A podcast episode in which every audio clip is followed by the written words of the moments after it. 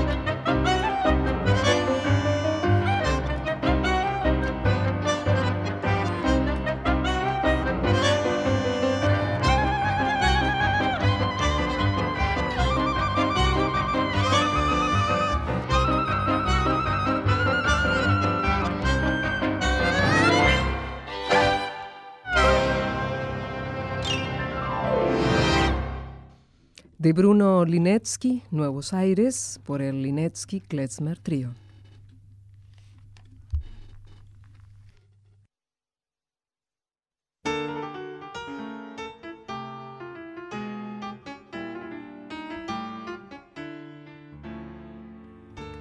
Estamos con Andrés Linetsky. ¿Qué relación con Bruno? Mi hermano. Nuestro hermano. Claro, lo interesante que te contaba es que en este disco el que más escribió fue mi hermano Bruno, el que más compuso, no yo, que soy el músico. ¿Tu hermano es músico profesional? Mi hermano es cardiólogo y tengo que decirlo porque si no mi vieja me mata, medalla de oro de la uva. Así que cada vez que digo que es cardiólogo tengo que aclarar que es medalla de oro porque si no después viene, el cheque. Claro. Eh, y digamos, nadie de mi familia, de todos los que somos, se dedicó solamente a la música. El único oveja negra es el aquí presente. El resto son todos músicos y algo más. Este es cardiólogo, hay otro abogado, hay otro administrador de empresas. Sí, y, y si no sos medalla de oro o algo así, estás excomulgado de la familia. ¿Qué es, Andrés, la música klezmer? Trata de explicarlo para, para el que no entiende nada, digamos, de música ni de... Los judíos, eh, a partir del 1400, del 1500, empezaron a, a, medida que los iban echando de distintos lugares, por ejemplo de España o, de, otros, de, otros ámbitos donde eran perseguidos, se instalaron en Europa Oriental, es decir, en Rusia y todos sus alrededores, Ucrania, Lituania, eh, bueno, todo lo, Rumania, Bulgaria, Polonia. Se empezaron a instalar ahí y empezaron a conformar como pueblos dentro de las ciudades que se llamaban Städtels. Städtel en, en es el pueblito. Y ahí los mismos judíos que vivían en esas ciudades empezaron a tocar música, que fue formando esto que es la música klezmer. Eh, lo que tiene interesante la música klezmer, como cualquier música, como el tango, por ejemplo, es que es la expresión de una cultura, la expresión de determinada gente que vive agrupada y que se expresa de esa manera. Y no solo la gente, es la expresión de las calles, de, los ruidos, de las comidas, del clima, de un montón de cosas que confluyen en esa música. Eh, lo que tiene interesante la música klezmer cuando uno la, conoce y la empieza a escuchar es que es exactamente eso, es la vida judía en esos lugares, llenas de alegrías, porque por un lado es muy alegre la música klezmer, y llenas de tristezas muy profundas. También tiene su costado triste la música klezmer. Esencialmente es parecido a lo que pasa con el tango. Eh, ahora, vamos a ir al tango, para, para, para esa asociación que haces, que pues, es música de diáspora de alguna manera. Eh, ¿Cuánto, ¿Cuánto es música que traían los judíos y cuánto es música que se formó a partir de lo que encontraron? Eh, es interesante lo que decís, porque y justamente es muy parecido a lo que pasó con el tango. Cuánto el tango es esencial y cuánto es de la, de la confluencia de distintas músicas. En la música klezmer es un poco eso también, eh, de la música de los lugares, pero con la visión de, los judíos que la interpretaban y, el sentimiento, sobre todo, de, los músicos judíos que la interpretaban. Eh, yo creo que como cualquier música, lo que termina de moldearla es, es eso, es cómo la sienten los que la tocan. De hecho, yo te contaba que en este disco el que más escribió fue mi hermano Bruno. Es llamativo porque mi hermano Bruno fue el que tal vez más influencia recibió de Miseide, porque Miseide nos estaba muy encima de cómo tocar las melodías. Él le decía a mi hermano Bruno todo el tiempo, no, no, así no se toca, pareces un goy tocando esto. Parece la anécdota de Piazzolla con Gardel, ¿no? Cuando la primera vez que Gardel lo escuchó a Piazzolla, cuentan que dijo, pareces un gallego tocando el bandoneón. Es verdad, sí. me acordé. Bueno, algo hay. Entonces, él recibió la información más detallada de el sentir, sobre todo eso, cómo se siente esa música. Y por eso es tal vez el que más compuso en este disco. Ahora, escuchaba eso, escuchábamos recién, ese tema Nuevos Aires, tiene una cosita tanguera. Es decir, se puede trabajar sobre. Hay una música klezmer moderna, posible, la posibilidad de una música klezmer moderna. No es aquella de la primera horneada de judíos en el Europa Oriental solamente. Eh, es la pregunta del millón. Eh, ¿Qué diría tu abuelo? Mira, mi abuelo y Salgán, que fueron dos personas que me influenciaron mucho en la música, eh, estarían muy en contra. Salgán sobre todo, porque era Salgán era muy purista. Para él la función en el tango ni en ninguna cosa existe. Eh, él mantenía una, tradición tanguera. Ni con Piazzolla, imagino. No, no, a rajatabla. E, eso no implica que a uno no le puedan gustar distintos tipos de música, ni escuchar, ni siquiera tocar, porque Salgán ha hecho un montón de, músicas distintas. Eh, ahora, realmente no fue una búsqueda. Eh, queremos hacer una música klezmer moderna, nueva, que cambie la historia de la música Sinceramente, es lo que salió. Nos juntábamos a tocar y salió esto. Eh, después viene el análisis de por qué salió esto. Y mi análisis es eso, es porque somos músicos, eh, somos judíos y somos argentinos, y además yo soy músico de tango. Entonces, todo eso sale, en la, sale aunque uno no quiera. Eh, me remito a una frase, no me acuerdo quién, quién me la dijo, pero es buenísima. uno no escribe como quiere, escribe como puede. Bueno, algunos intentan escribir como quieren y, a lo mejor no pueden. a veces pasa.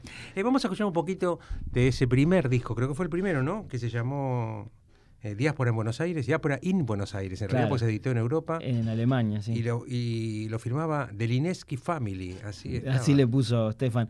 Eh, lo que tiene interesante este disco es que literalmente, la, digamos, tiene muchas grabaciones distintas pero literalmente está grabado en el comedor de la casa de mi mamá. Esto es lo que pasaba en la casa de mi mamá generalmente los sábados al mediodía. Y esto que vamos a escuchar, según entiendo, es un tema de dominio público, digamos, este anónimo, no sé cómo. Doina. Doina. Eh, si querés te cuento qué es esto y que tiene que ver con lo que veníamos hablando. Doina es, es una historia. A ver, es- los que hicieron esta música, me contaba Misei de esto, era una historia, es un pastor que está con sus ovejas y que de repente se le pierde una oveja. Entonces la música empieza siendo triste porque el pastor está triste porque se le perdió una oveja. En algún momento de la búsqueda parece divisarla a lo lejos. Entonces el pastor empieza a tener un poco de, esperanza y de entusiasmo de que la puede encontrar, hasta que finalmente la encuentra y todo es alegría. Eso es la música klezmer un poco. Es La familia Nietzsche.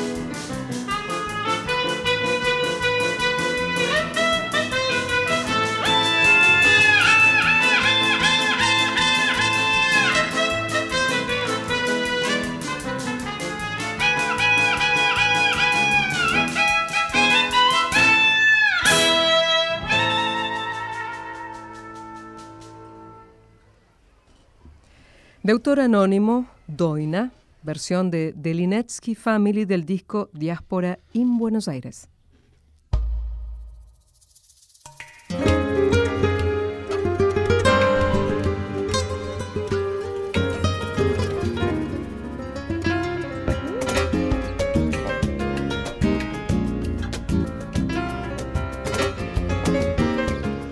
Andrés Linetsky, nuestro invitado en el día de hoy, pianista, compositor, director, tanguero, como muchos judíos tangueros. Es una, hay muchos judíos tangueros. El tango, quizás porque muchos judíos vinieron a parar a Buenos Aires, vaya a saber, pero, pero hay muchos judíos tangueros. Hay dos libros acerca de ese tema. Uno escribió Nudler y otro que escribió. Otro judío, claro. Y José Judkowski, que murió hace, hace poquito, un gran tipo, un gran periodista.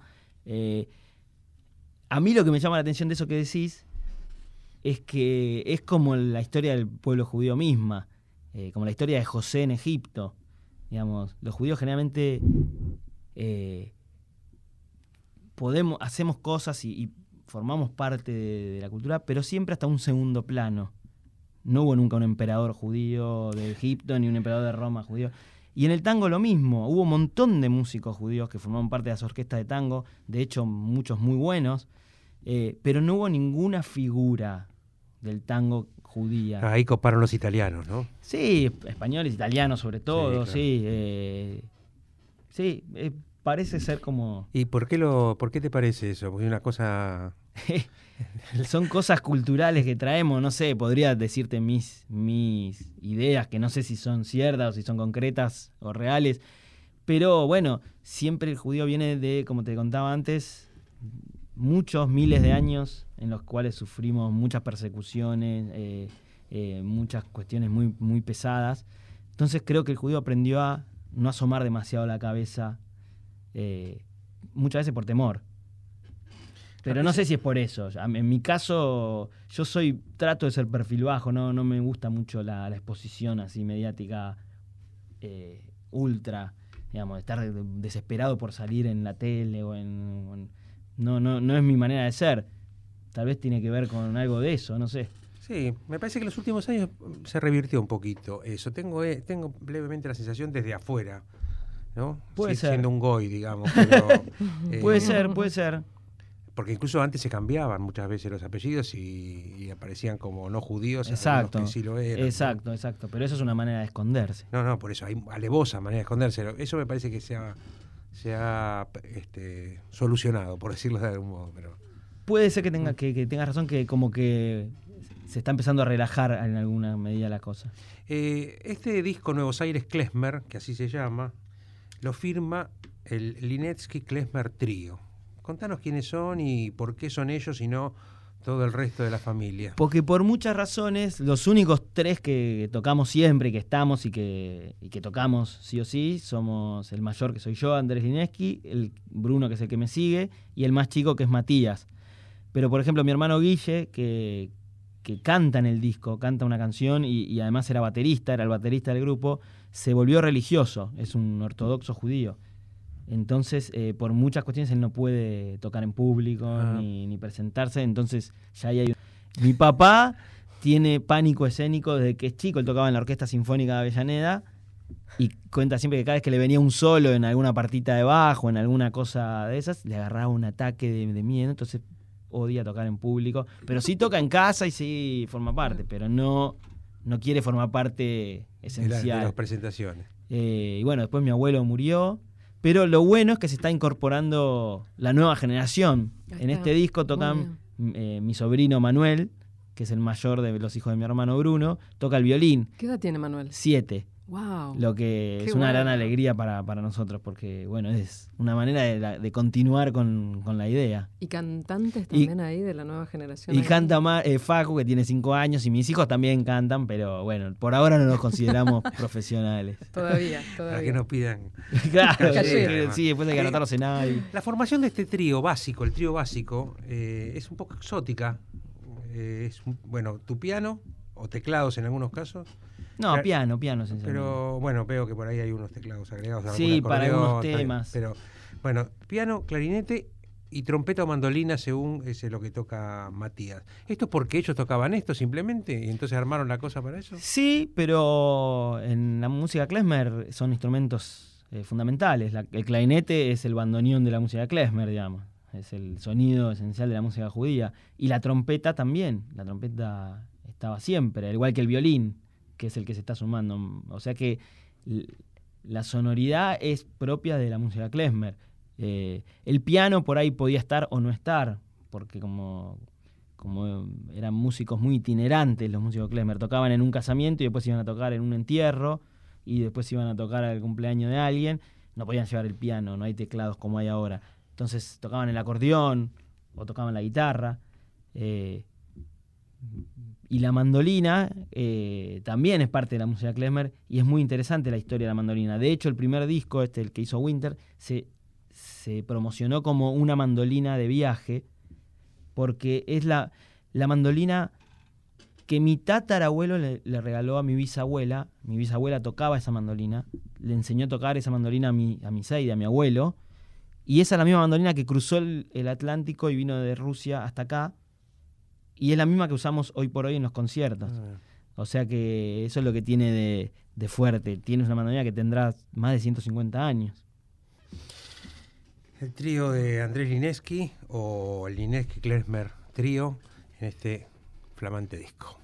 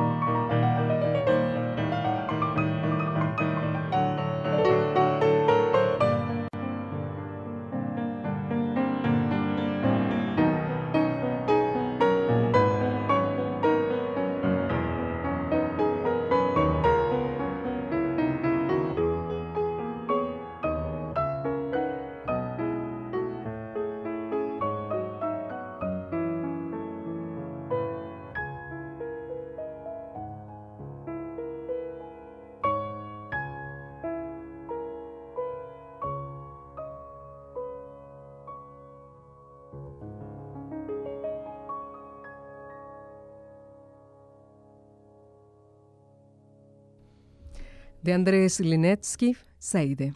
Linetsky Klezmer trío del disco Nuevos Aires Klezmer.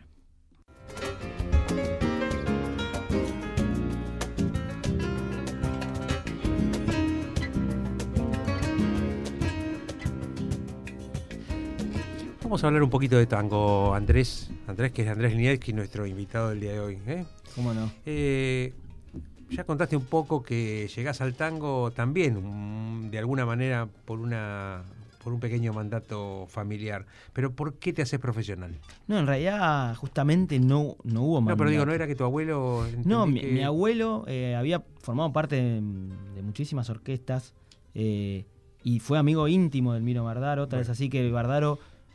Mi abuelo todo esto me lo contaba cuando yo tenía 10 años, 11, y yo no tenía ni idea de lo que me estaba hablando. Me decía, no, pero yo tenía un amigo que se llamaba Vino Bardaro que gran, tocaba tango. Gran violinista de tango. Que una vez armó un sexteto y él me invitó a que forme parte del sexteto. En ese sexteto estaban Aníbal Troilo y, Osvaldo Pugliese. yo en ese momento no entendía El famoso sexteto de verdad. Claro.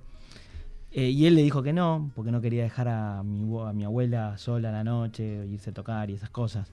Eh, entonces le dijo que no. Después Bardaro lo invitó a, la, a Córdoba a formar parte de la orquesta sinfónica que él formó y también le dijo que no. Mi abuelo había, formado, había fundado la Orquesta Sinfónica de Avellaneda. Entonces con eso él estaba, él iba a ensayar tres veces por semana, tocaba ahí. Eh, pero el tango en mi casa, cero, digamos. Mi eh, yo escuchaba estas charlas que mi abuelo y mi abuela me contaban. No, porque nosotros salíamos, íbamos a ver a De Caro, íbamos a ver a Canaro. Caro, Canaro, yo escuchaba esos nombres, no tenía ni idea de quiénes eran. Eh, pero se ve que va entrando de alguna manera toda esa información. El la primera cosa que yo toqué a dúo con mi Seide, con mi abuelo, fue la comparsita, sin saber yo que era un tango ni nada. Pero cuando entro en la escuela de música popular, a los 15 años, yo ya había hecho el conservatorio de música clásica, fui para empezar a estudiar jazz. Perdóname, cuando hiciste el conservatorio de música clásica, tu, tu fantasía era hacer música clásica. yo fui al conservatorio de música clásica, ahí sí, porque me mandaron, ah. digamos en realidad no me mandaron. Aprovecharon un descuido mío, que fui a jugar a lo de un amigo a los seis años, y yo me acuerdo de ese día. Y mi amigo tenía que ir a la clase de piano, y teníamos que cortar el juego. Entonces, como no me habían venido a buscar, lo acompañé a la clase de piano, y cuando llegué a mi casa le dije, mamá, yo quiero estudiar piano como Guido, como mi amigo. Pero más vale, vamos, adentro. y ahí empezó mi carrera musical. Y todos los meses quería dejar, no quería ir, porque un nene quería jugar al fútbol, no estar estudiando piano. También jugaba al fútbol, pero bueno. Eh, y así, no, hasta que no terminase el año no, no dejas. A fin de año vemos. Y, así era año tras año hasta que tuve 15 años y ya la música sí empezó a ser mi pasión de verdad. Y, me, me anoté en la Escuela de Música Popular para estudiar jazz, tango cero. Pero en la Escuela de Música Popular hay tres materias en común al principio. Una es piano tango, piano jazz y piano folclore. Y me tocó ir a la de piano tango obligatoriamente. Con el profesor Trípodi. No sé si lo llegaste a conocer, Orlando Trípodi. Y cuando empecé a tocar tango, realmente sentí una luz, me iluminó algo y dije, hey, estoy hablando en castellano. Digamos, me salía naturalmente, me lo expresaba como quería, me salía, lo sentía de otra manera que todo el resto de la otra música que tocaba. Y ahí empezó mi relación con el tango. Pero no fue ni impuesto, ni. realmente no tenía ni idea de lo que era el tango. De hecho, no. Tripo me, me decía cada rato: tenés que estudiar, porque en cualquier momento te van a, te van a llamar para empezar a trabajar de pianista, de, de tango. Trabajar, pensaba yo. Trabajar de músico. ¿Se puede ganar plata tocando música? Tenía 16 años, yo no tenía ni idea del mundo que después vino de los millones que gané después. Eh, ahora vamos a escuchar un poquito de, tu grupo Vale Tango. ¿Me vas a contar por qué Bardi se metió tanto, tanto en tu vida y está muy presente cuando haces tus propios proyectos? Esto es Vale Tango y el responsable es Andrés Lineski.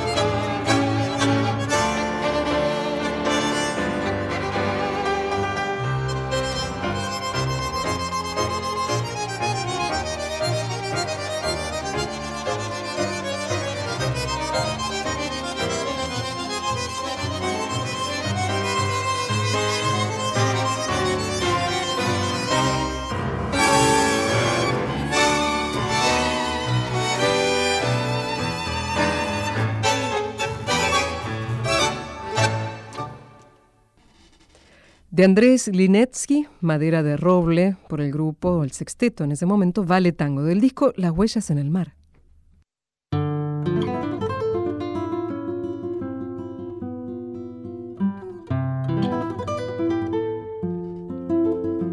Así de simple, se han contactado algunos oyentes al teléfono de la radio, en este caso Clara, eh, llamó al 4 967 Clara, escuchando obviamente la conversación que tenemos con Andrés Linetsky, nuestro invitado de hoy, ella dice que no está de acuerdo con que haya una relación con el tango y el klezmer. Lo considera un género muy alegre al klezmer, entiendo así. Agradece también, sin embargo, los recuerdos de la infancia de nuestro invitado, que a ella le trae también recuerdos de su propia infancia en este programa de hoy. A mí me da una gana de contestar, pero como el que introdujo el tema es Andrés. No, por ahí, eh, por ahí no, me expresé bien. No es que el tango y el klezmer se parecen, no es lo que quise decir. Eh, quise decir que tienen en común que son expresiones culturales de un pueblo, de un, de un, de un grupo de personas. No es que se parecen musicalmente. Eh, y en eso sí creo que, que, son parecidos, pues son la expresión de, de un pueblo en, el caso de la música klezmer, de los judíos que vivían en Europa Oriental y en el caso del tango, de, los argentinos que vivían esencialmente en Buenos Aires. Si bien después el tango se, amplió a todo el país, pero donde nace es aquí en Buenos Aires. Y yo agregaría el tema del exilio, de la diáspora, en el sentido de que es una discusión abierta y ahora ya van a aparecer los que están a favor del tango negro o el origen negro del tango. No me, parece que sea importante el tema del origen, eh, del origen de las músicas, ¿no? pero, pero la cosa del tango redondeándose con la inmigración fuerte italiana de fin del siglo XIX, principio del XX, me parece que que tiene que ver, porque los abuelos o los padres, la mayoría de los padres de, de los grandes nombres del tango eran italianos, ¿no? y que, fueron criados en familias italianas, comiendo comidas italianas, hablando, sabiendo hablar italiano, en fin. Ni hablar, pero en Italia no nació el tango. Eh, claro, por eso. Eh, por nació acá, por eso se dio eh, por una cuestión de confluencias de un montón de cuestiones y de vivencias de acá. y además lo que hablábamos afuera del aire, hay 12 notas nada más en, la música tonal eh, occidental hay 12 notas. Eh, y con esas 12 notas es muy difícil que no haya conexión entre una música y otra. Eh, porque es eso, es, es la, mezcla, mezcla, aleatoria de esas 12 notas de distintas maneras con distintos ritmos. entonces es muy probable que todo tenga conexión. Y lo que decíamos es que lo llamativo es que ahora hay una influencia mucho más salvaje en el sentido que uno puede escuchar música eh, de Inglaterra, música de India y música de, Bolivia eh, en un aparatito que tiene en la mano. Eso antes no pasaba. Pero, sin embargo, eh, como vos decías recién, afuera del aire, hay música de Beethoven que, que podés escucharla y que por momentos se parece a otra música, a cosas de Piazzolla o, o cosas de, del folclore que se parecen a música española. Yo que sé, hay un montón de conexiones. Por suerte la música nunca es pura. Por suerte, a pesar de los puristas que defienden los purismos, la música siempre son fusiones y fusiones y fusiones, vaya a saber desde, qué, desde cuándo. Yo tengo mi, teoría personal, eh, la música es sentimiento, para mí. Si bien tengo, me, escucha mi profesor de piano, que es un gran concertista, me dice, no, no es sentimiento, es primero técnica. Para mí la música es sentimiento. Eh, y eso es lo que forma los distintos, las distintas expresiones de, la, de esos 12 notas. No, no, claro. Lo que pasa es que hay, digamos, uno puede haber aprendido a escribir a máquina y ser muy yo veloz, o ser García Márquez, digamos. Entonces, claro.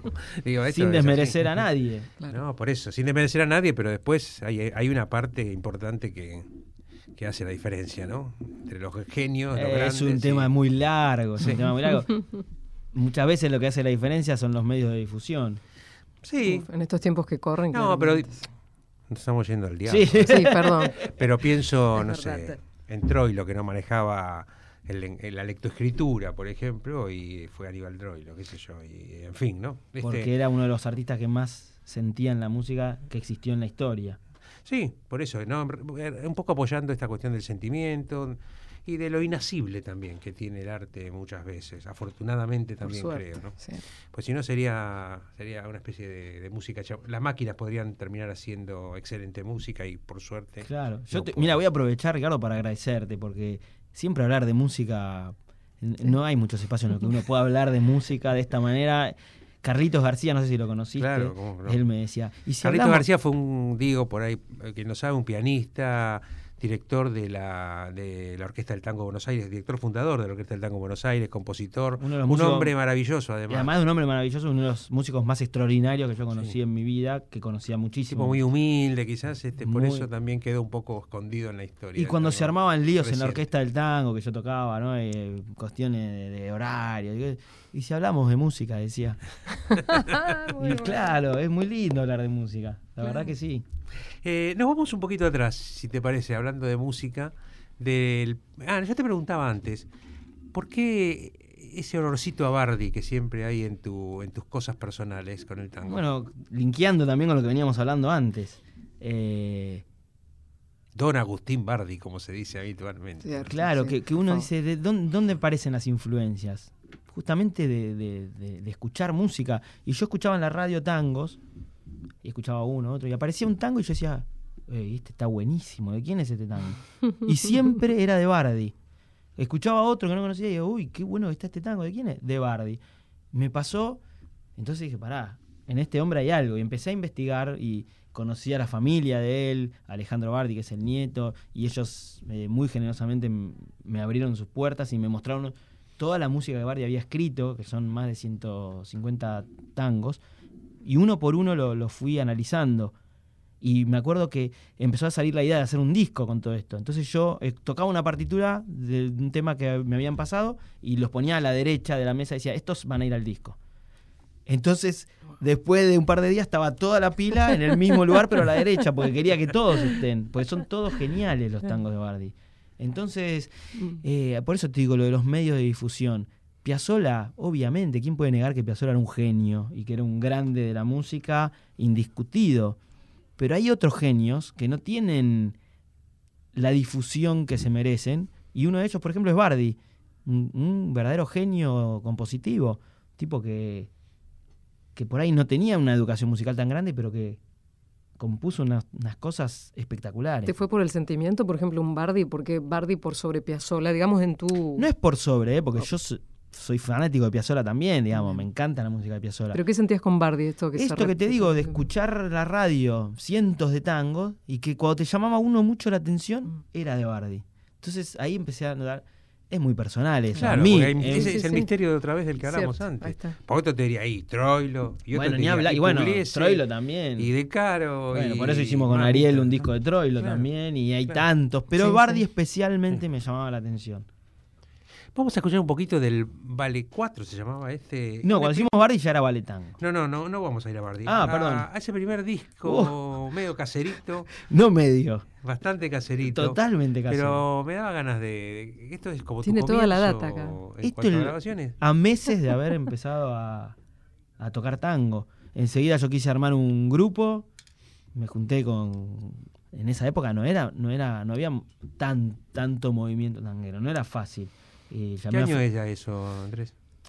Esta grabación debe ser del 98. ¿Y quiénes eran los que te acompañaban en ese cuarteto? Ahí estaban Federico Pereiro, que después siguió tocando conmigo muchos años. Que hizo su carrera. También, por supuesto. Eh, Pedro Pablo Pedroso, un, violinista cubano, eh, que, que, es gran amigo además, y Patricio Cotela.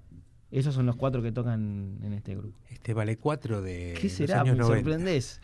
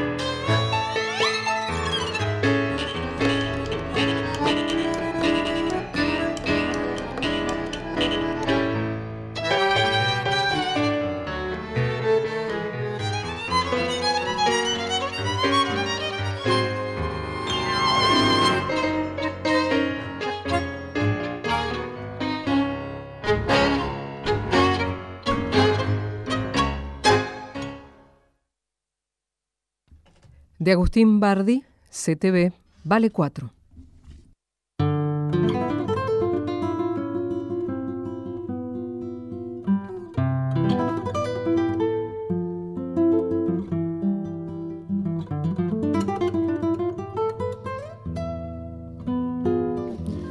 Andrés Nineski, nuestro invitado del día de hoy, habría mucho para hablar de tango por ahí. Algún oyente dice que le ha gustado mucho no solo la música, sino la charla.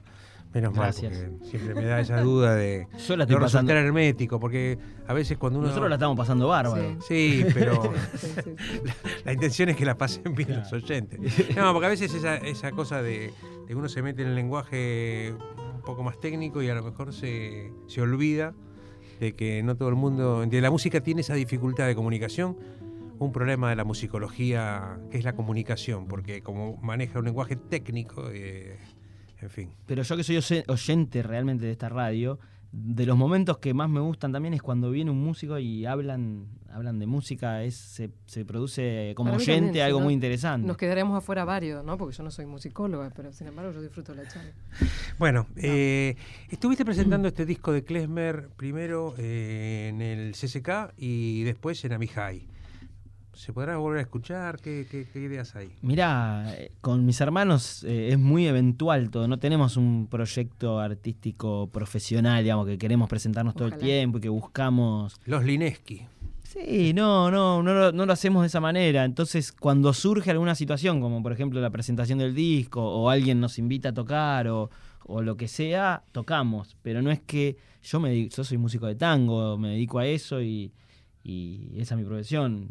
Eh, hago esto también como algo aleatorio a mi carrera. ¿Y con el tango? ¿Dónde se te puede ver o cuándo? Y bueno, digamos, estamos en épocas en las que hay que desdoblarse en esfuerzos para llegar a, eh, no digo por las épocas actuales, sino venimos de muchos años de, de- de que hay que remarla mucho, entonces cada vez hago más cosas y cada para ganar la mitad. entonces estoy haciendo un montón de proyectos, la verdad.